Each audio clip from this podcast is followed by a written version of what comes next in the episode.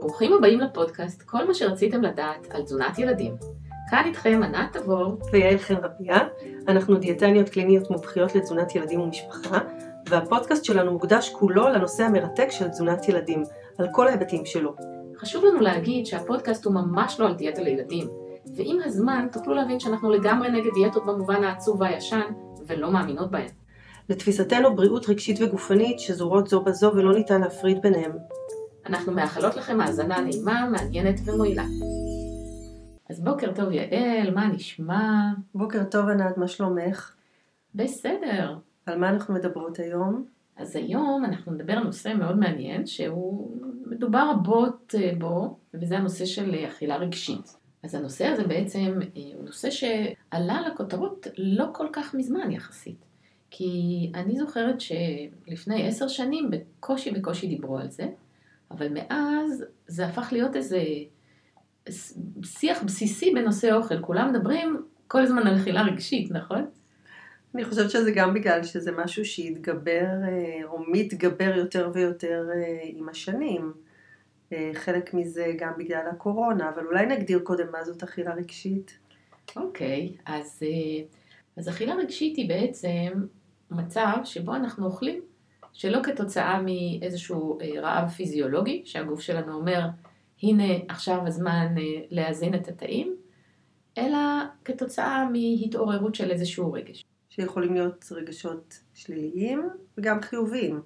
נכון. זאת אומרת, הכוונה היא בעצם לאכול את הרגש, או במקום להכיל את הרגש, אז באמצעות אוכל להתמודד איתו. כן, זה בדרך כאילו... של אכילה. זאת אומרת, בעצם ההתמודדות עם רגשות שהם מציפים אותנו, היא מובילה, או עלולה להוביל, כן, במקרה של אכילה רגשית, היא עלולה להוביל לאכילה. כי אוכל הוא משהו שהוא יכול לווסת אותנו. אני חושבת שזה בגלל שאנחנו, כשאנחנו נולדים, הדבר הראשון שאנחנו חווים, כמעט אחד הדברים הראשונים, זה באמת הנקה שהיא, השילוב הזה של הזנה שהיא גם פיזיולוגית, וגם הזנה של החיבוק החם של אימא, ושל של כל האהבה שהיא מעניקה לנו, וכל התקשורת הזאת סביב האוכל, אז היא שמה את האוכל במקום מאוד מרכזי בוויסות עצמי.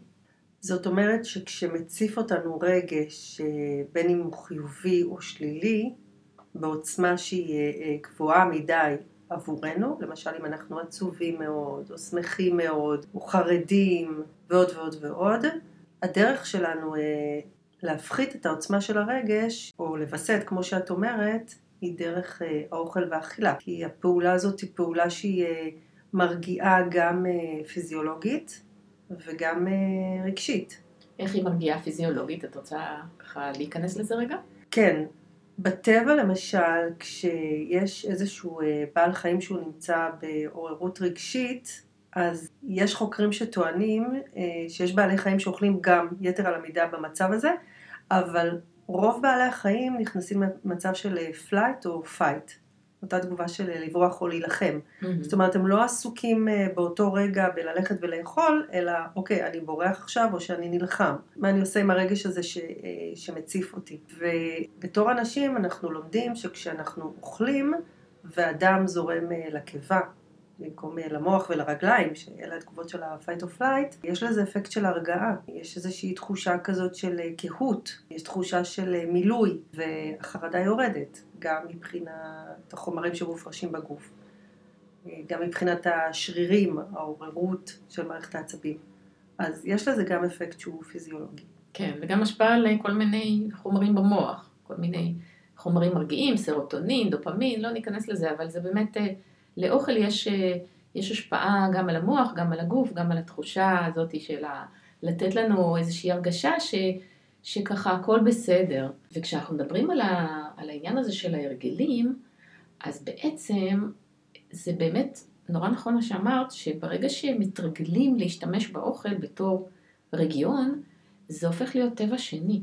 ואז זה הופך להיות אוטומט, כלומר אנחנו חשים איזושהי תחושת אי נוחות או מצוקה או מה שזה לא יהיה, הדבר הראשון שאנחנו הולכים לעשות בלי לחשוב על זה אפילו, זה לקחת משהו, להכניס משהו לפה ולאכול אותו. ולכן, לעשות עם זה עבודה נכונה בגיל צעיר, מאוד יכול לעזור למנוע את המלחמה האינסופית הזאת במלחמה במרכאות ושלא במרכאות בגיל יותר מבוגר, כשאנשים מגלים שבאמת ברגע שמשהו לא, לא עובד להם טוב בחיים, בעצם המלחמה העיקרית שלהם זה, זה אוכל.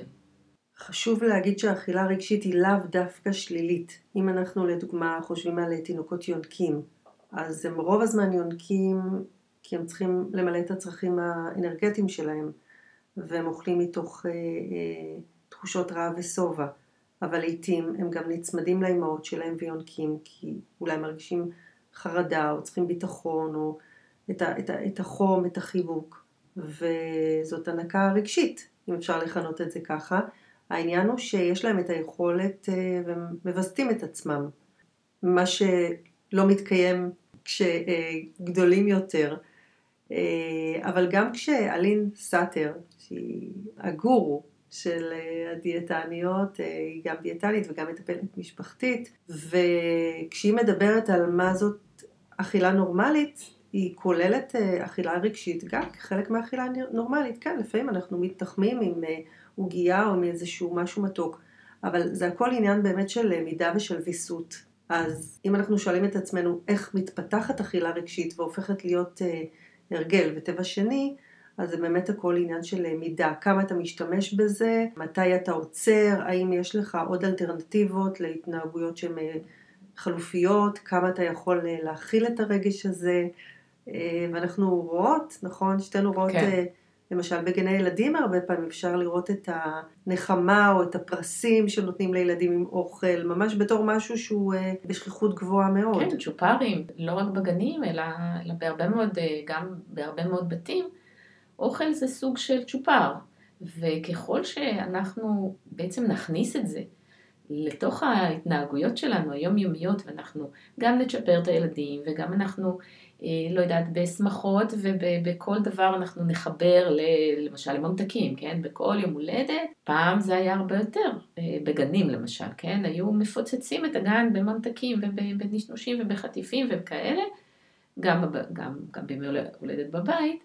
היום מנסים, אחת הסיבות שמנסים ככה טיפה לצמצם את כמויות הממתקים ו- ו- וגם להגיש כיבוד יותר בריא, זה כי החיבור הזה בין חגיגה ושמחה וכיף לאיזשהו אוכל לא בריא, הוא, הוא הפך להיות ממש... אה, כן, זה כבר התניה, זה כבר יש קשר. כן, הפך להיות אה, ללכת יד ביד, הולך יד ביד, וגם הרבה פעמים כשגדלים, כן, כשאנחנו גדלים, אז ואנחנו עצובים, או אנחנו אה, אומללים, או אנחנו עייפים, או אנחנו עצבניים, אז האוכל הלא בריא לא רק אוכל בריא, גם אוכל בריא לפעמים, אבל האוכל הלא בריא הוא סוג של בשבילנו הסחת דעת.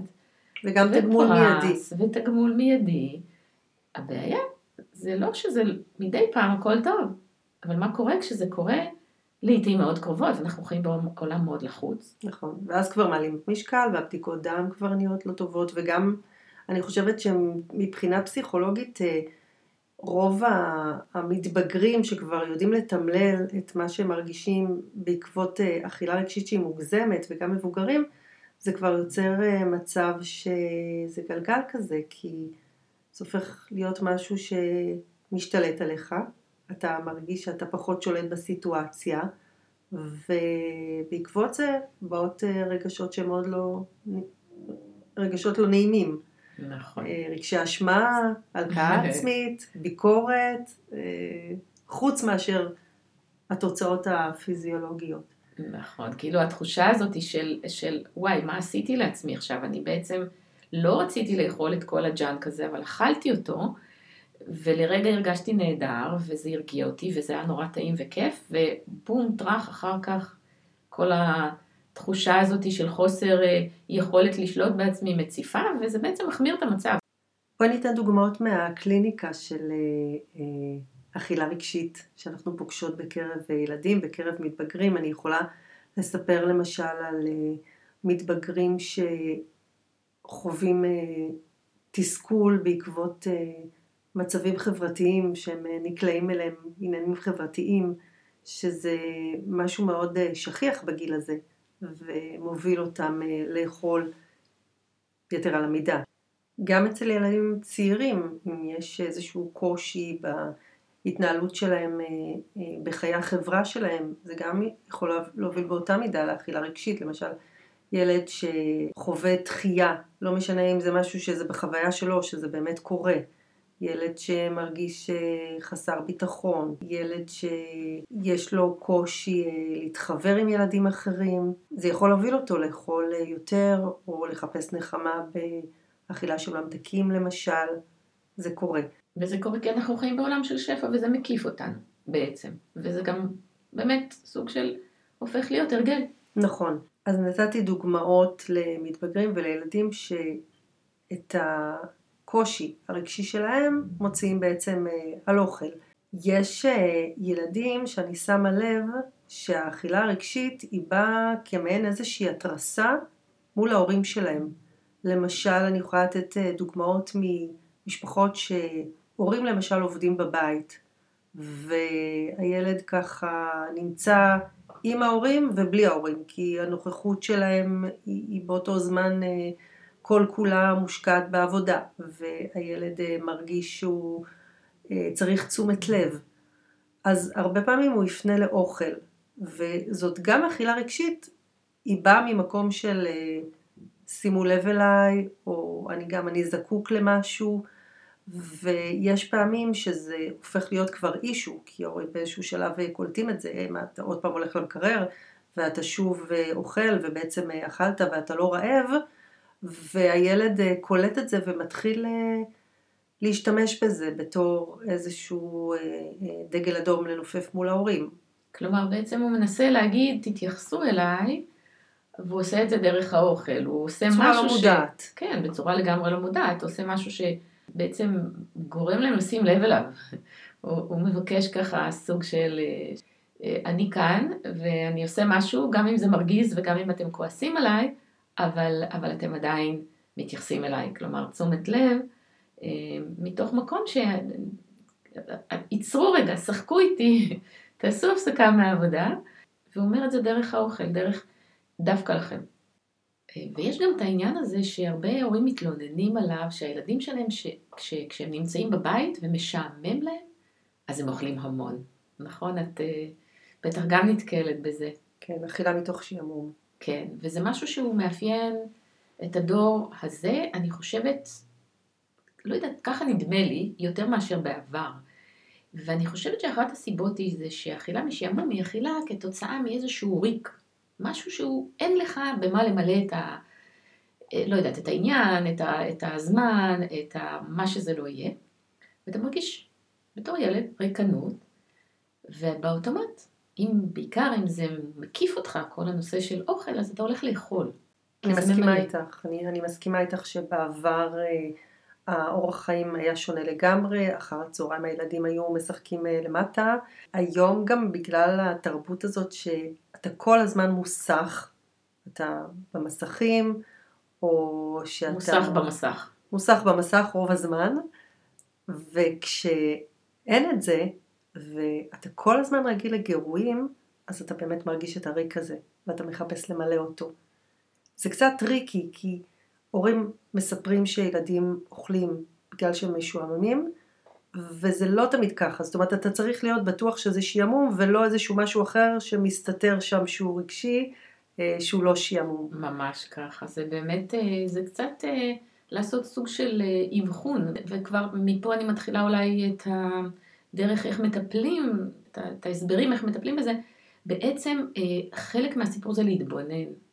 זה להתבונן, להסתכל, לנסות להבין כהורים, כן? כי אה, אנחנו כמטפלים לא נמצאים בסיטואציות האלה, אנחנו נמצאים אה, בקליניקה. אבל כשהורים נמצאים ביום יום, אז אה, לעצור רגע ככה את מה שאנחנו עושים, ולהסתכל על מה קורה בבית, מה הילד עושה, ומתי יש את, ה, את, ה, את הסיטואציות האלה שבהם האכילה מתחילה להיות מאוד אינטנסיבית. מתי פתאום הילד אוכל ואוכל ואוכל ולא יכול לכאורה לא יכול לעצור, או בפועל לא יכול לעצור, כן? זה לא רק לכאורה. אז זה משהו שנורא חשוב לעשות, כי ישר לגשת לעצור את זה ולהגיד, אוקיי, אכילה רגשית זה דבר נורא, זה לא טוב, בואו נימנע, לא נכניס את האוכל הזה הביתה, או. או נעיר לילד, או נעצור אותו, או נסביר לו שהוא לא יכול להיות שהוא רעב עכשיו, כי הוא אכל לפני שעה, ומה זאת אומרת עכשיו הוא אוכל אה, מלא דברים אחרים. אז זה לפעמים רק ה... באמת ההתבוננות הזאת, בשביל להבין מה קורה שם. גם לשאול למה הוא רעב, או למה היא בעצם רעבה עכשיו. אם אתה יודע שילד אה, אכל והוא בוודאות אה, שבע והוא בכל זאת מתלונן על זה שהוא רעב, וזה ברור לך בתור הורה שזאת אכילה רגשית, אז לקחת את זה צעד אחד קדימה ולנסות אה, לשאול את עצמך, למה יכול להיות שהילד שלי רעב עכשיו? מה הוא מבקש? כן, מה הוא רוצה? שההורה ישאל את עצמו, לא בהכרח לשאול את הילד, כי הילד סביר להניח לא ידע להגיד. שההורה ישאל את כן. עצמו. הם לא ידעו לענות לנו.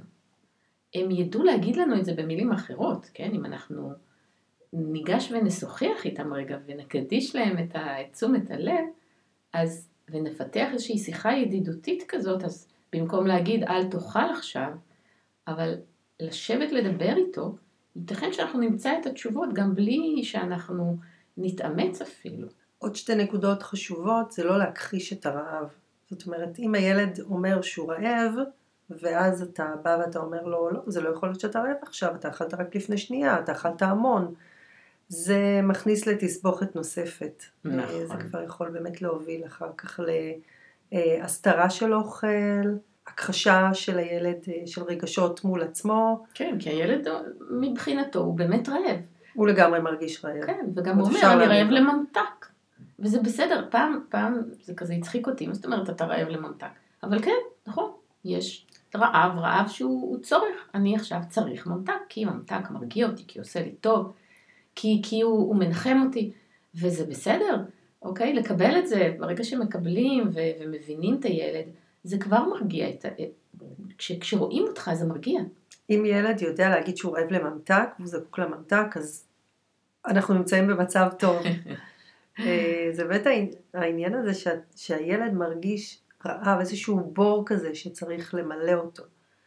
ו, ו, ופה באמת אה, מה שאת אמרת מאוד מאוד חשוב, קודם כל לעצור לפני שאנחנו אה, רצים אה, לפתרונות בכלל ולהציע הצעות או לפני שאנחנו מנסים לומר לילד מה נראה לנו שקורה לו או עובר עליו, לעצור רגע ולהתחיל לשים לב לסיטואציות, כי בדרך כלל זה דפוס שחוזר על עצמו.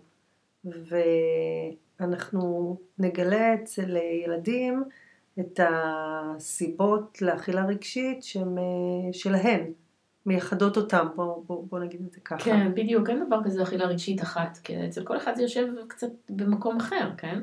הרעיון הוא כללי לכולם, אבל הסיבות שמובילות לאכילה רגשית, ושוב, אנחנו מדברים על אכילה רגשית רק כשהיא משתלטת על ה... על ה על, לא יודעת, על סדר היום, כן? אנחנו, זה בסדר גמור להתנחם בקטנה, במשהו טעים, כשקצת עצוב לנו. זה בסדר, כל עוד זה קורה מדי פעם, וזה לא הופך להיות אה, איזשהו אה, אה, דפוס כזה, שכל פעם שקורה לנו משהו לא נעים, אנחנו הולכים ומחפשים את האוכל, כן?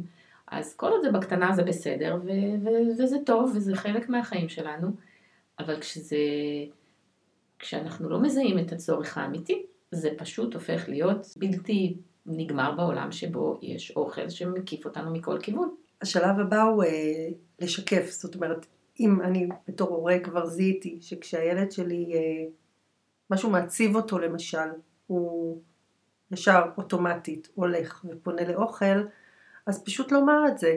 נראה לי שאתה מאוד עצוב. אני רואה שאת עצובה עכשיו.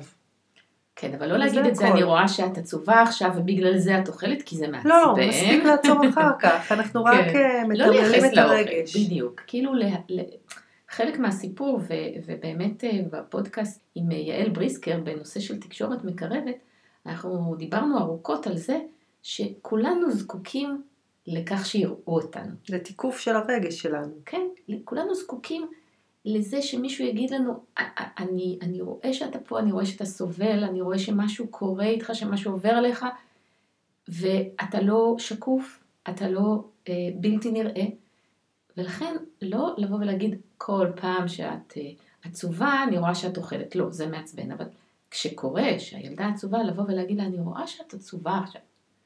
את רוצה לספר לי מה קורה, או אפילו לא להגיד לה, אני רואה שאת עצובה עכשיו, אלא, אלא סתם לבוא ולהגיד, לתת חיבוק ולהגיד, בואי תספרי לי מה שלומך, איך עבר עלייך היום, תספרי לי על משהו אחד טוב שקרה לך, תספרי לי על משהו אחד לא טוב שקרה לך היום, בסגנון הזה, כן? ולא עכשיו לבוא ו- ולהפיל את התסכולים שלנו, אה, הפסיכולוגיסטים, על הילדים.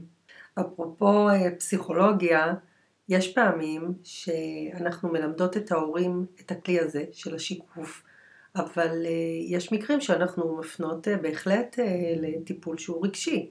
זה חשוב כן. להגיד את זה. נכון, נכון. לא תמיד אנחנו יכולים להתמודד עם בעיות שהן באמת יותר גדולות, ולא תמיד נדע לעשות את זה נכון כהורים.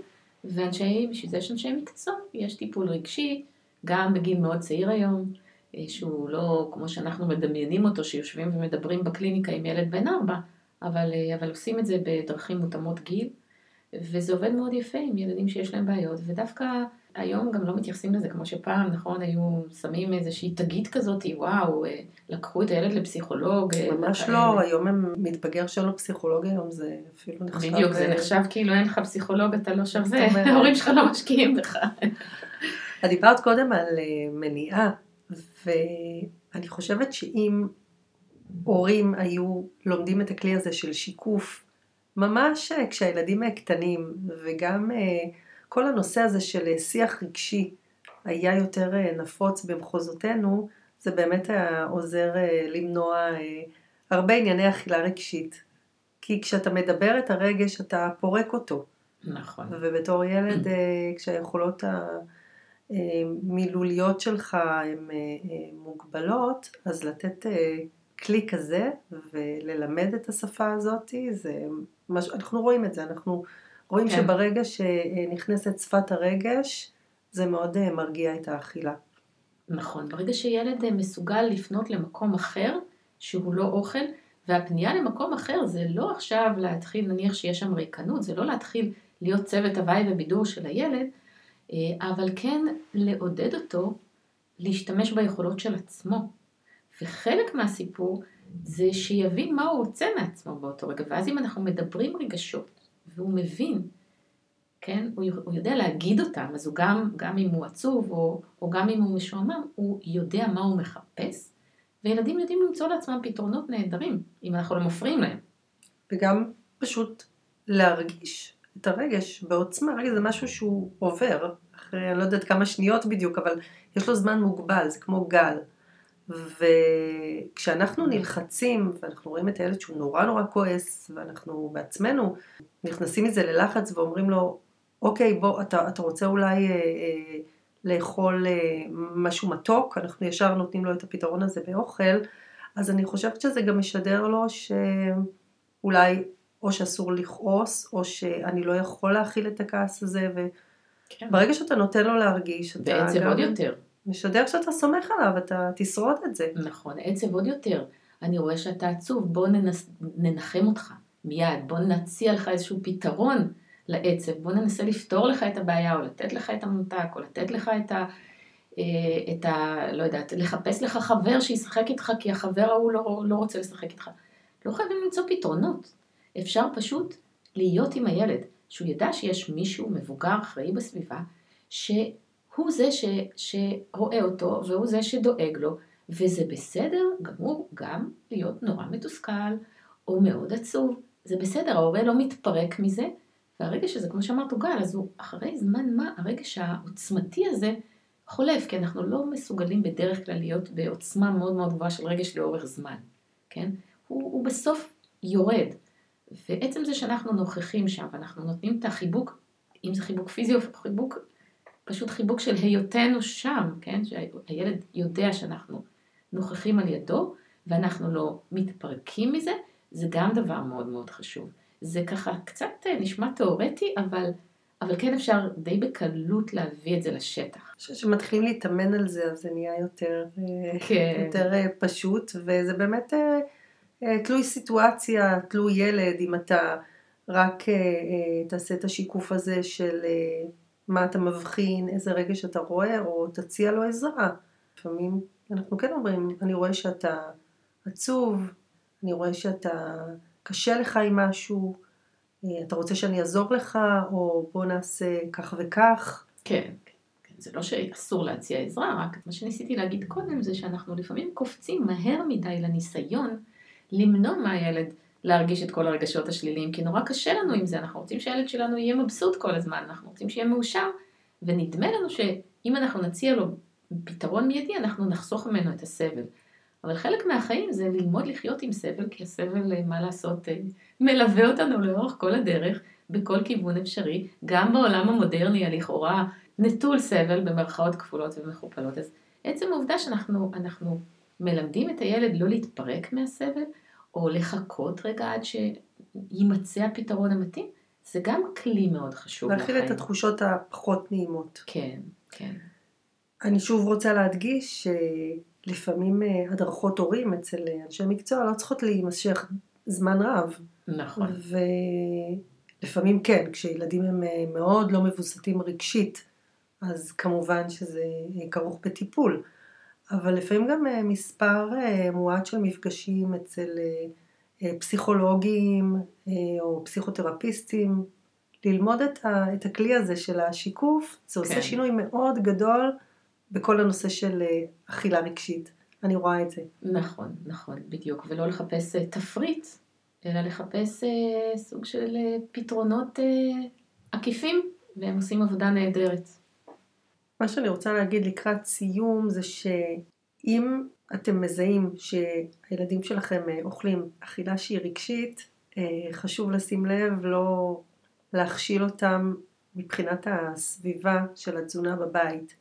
אה, לא לצפות שהילד אה, יוכל אה, להחזיק את עצמו ולעמוד בפני פיתויים. זה, זה משהו שלא הולך לקרות. זה לא אומר להוציא מהבית את הכל, כמו שאמרת קודם, ולעשות משהו שהוא מאוד מאוד קיצוני, אבל גם לא להפך. זאת אומרת, כן. הרבה פעמים יש ציפייה שכשאנחנו נגיד לילד, כשאנחנו נעורר את תשומת ליבו, שהוא כבר אכל, שהוא לא רעב, שזה מיותר, הוא יוכל לעצור את עצמו גם אם אה, יש פיתויים מאוד גדולים לפניו. ולהפך, ברגע שזה יושב על מקום רגשי, החשק, הגל הזה הוא הרבה יותר עוצמתי ויותר אה, חזק. נקודה שצריך לשים אליה לב. כן, אני, אני אחדד שנייה. הכוונה היא לא עכשיו להעלים מהבית את כל הדברים הטעימים. לחלוטין לא. אבל כן לדאוג לזה שלא יהיה שם, סתם בתור דוגמה, מבחר מטורף של ממתקים, וכל פעם להביא איזה ממתק חדש ולא מוכר, שיהווה איזשהו באמת אה, פיתוי מאוד גדול לילד, כי אז הוא באמת הרבה פעמים מאוד קשה, גם, גם כשהכול טוב ויפה, לעמוד בפיתויים של אוכל מעובד, מודרני, סופר טעים, זה קשה. או נגיד עוד דוגמה לדבר הזה של לא לשים מכשול בפני עיוור, זה לא להזמין לעיתים קרובות מדי אוכל מבחוץ שהילדים מאוד אוהבים, וזה לא משנה אם זה אה, המבורגרים או, או פיצות, או לא יודע, דברים שהם באמת לא סופר בריאים ועתירי קלוריות וכאלה שמאוד קשה לעצור אחרי מנה קטנה. אז, אז לצמצם את זה, לא להעלים את זה, אבל פשוט לצמצם את זה ו, וליצור סביבה שהיא בעצם יותר אה, רגועה, במובן הזה שיש קצת פחות פיתויים חיצוניים שפשוט מונעים את היכולת אה, אה, לעמוד בפניהם. והדבר האחרון לגמרי, זה שאם ילד אה, נמצא באיזושהי מצוקה רגשית, ואנחנו אמרנו שזה לאו דווקא משהו שהוא שלילי, לפעמים כן להשתמש באוכל להרגעה. אז אנחנו כן לפעמים נציע לו, אוקיי, אז בוא תיקח עוד אה, פרי, אז בוא תאכל עוד משהו קטן עד הארוחה הבאה. העניין הוא שזה לא יהפוך להיות הדבר היחיד, שיהיה לנו עוד רפרטואר של התנהגויות שאנחנו יכולות אה, להשתמש, יכולים בתור הורים להשתמש בהם כדי אה, להקל עליו, במובן של לפרוק את הרגש בהתנהגות אחרת מאשר לפנות לאוכל. אז בואי נסכם את הדגשים שככה עברנו עליהם בשיחה שלנו. אמרנו שבבסיס של אכילה רגשית כדאי לזהות אה, מה יושב שם. זה אומר לפעמים לקחת צעד אחורה, לקחת פרק זמן ופשוט אה, לצפות ולנסות לחשוב אה, מה עובר על הילד, למה הוא רעב, מה מפעיל אותו, זה בשלב ראשון. כן, להתבונן ולפני שאנחנו בכלל מתערבים. דיברנו על אה, שיקופים, לשקף לילד מה אנחנו רואים, לפעמים זה מספיק, ולפעמים אנחנו מציעים לו גם איזושהי עזרה בפעולות שאנחנו יכול, יכולים לעזור לו לעשות כדי להחליף את האכילה בפעולה אחרת. ולפעמים גם רק אה, להתבונן ולהיות לצידו ו- ולחבק אותו חיבוק פיזי או חיבוק פשוט מעצם נוכחותנו ו- ולהיות איתו ברגע שלא נעים עד שהרגש הזה ככה קצת הולך ונרגע כי גם זה משהו מאוד חשוב ללמוד לווסת רגשות גם בלי לעשות מיד משהו, בלי לפתור מיד את הבעיה כי רגשות לא נעימים הם חלק מהחיים שלנו לאורך כל חיינו.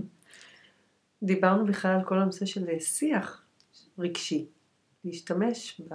בשיחה על רגשות. כן, לדבר רגשות. ולפנות לאנשי מקצוע במידת הצורך. כן. אוקיי, אז אה, כן, הנושא מעניין, מורכב, ותודה רבה ששיתפת אותנו, יעל. תודה, ענת, ששיתפת גם את. אז אה, אם הנושא הזה מעניין אתכם, אתם כמובן יכולים להמשיך וגם להאזין לעוד פודקאסטים שלנו, אנחנו כבר דיברנו בעבר קצת על הנושא, אז תחזרו אחורה, תחפשו עוד אה, דברים מעניינים, ואתם מוזמנים להמשיך ולעקוב אחרי התכנים שלנו כאן, אנחנו מעלות פודקאסט בערך פעם בחודש, אתם אה, מוזמנים גם להשאיר לנו תגובות ולדרג את הפודקאסט אם אהבתם אותו. ותודה שהייתם איתנו, נשתמע בפודקאסט הבא. ביי. ביי ביי.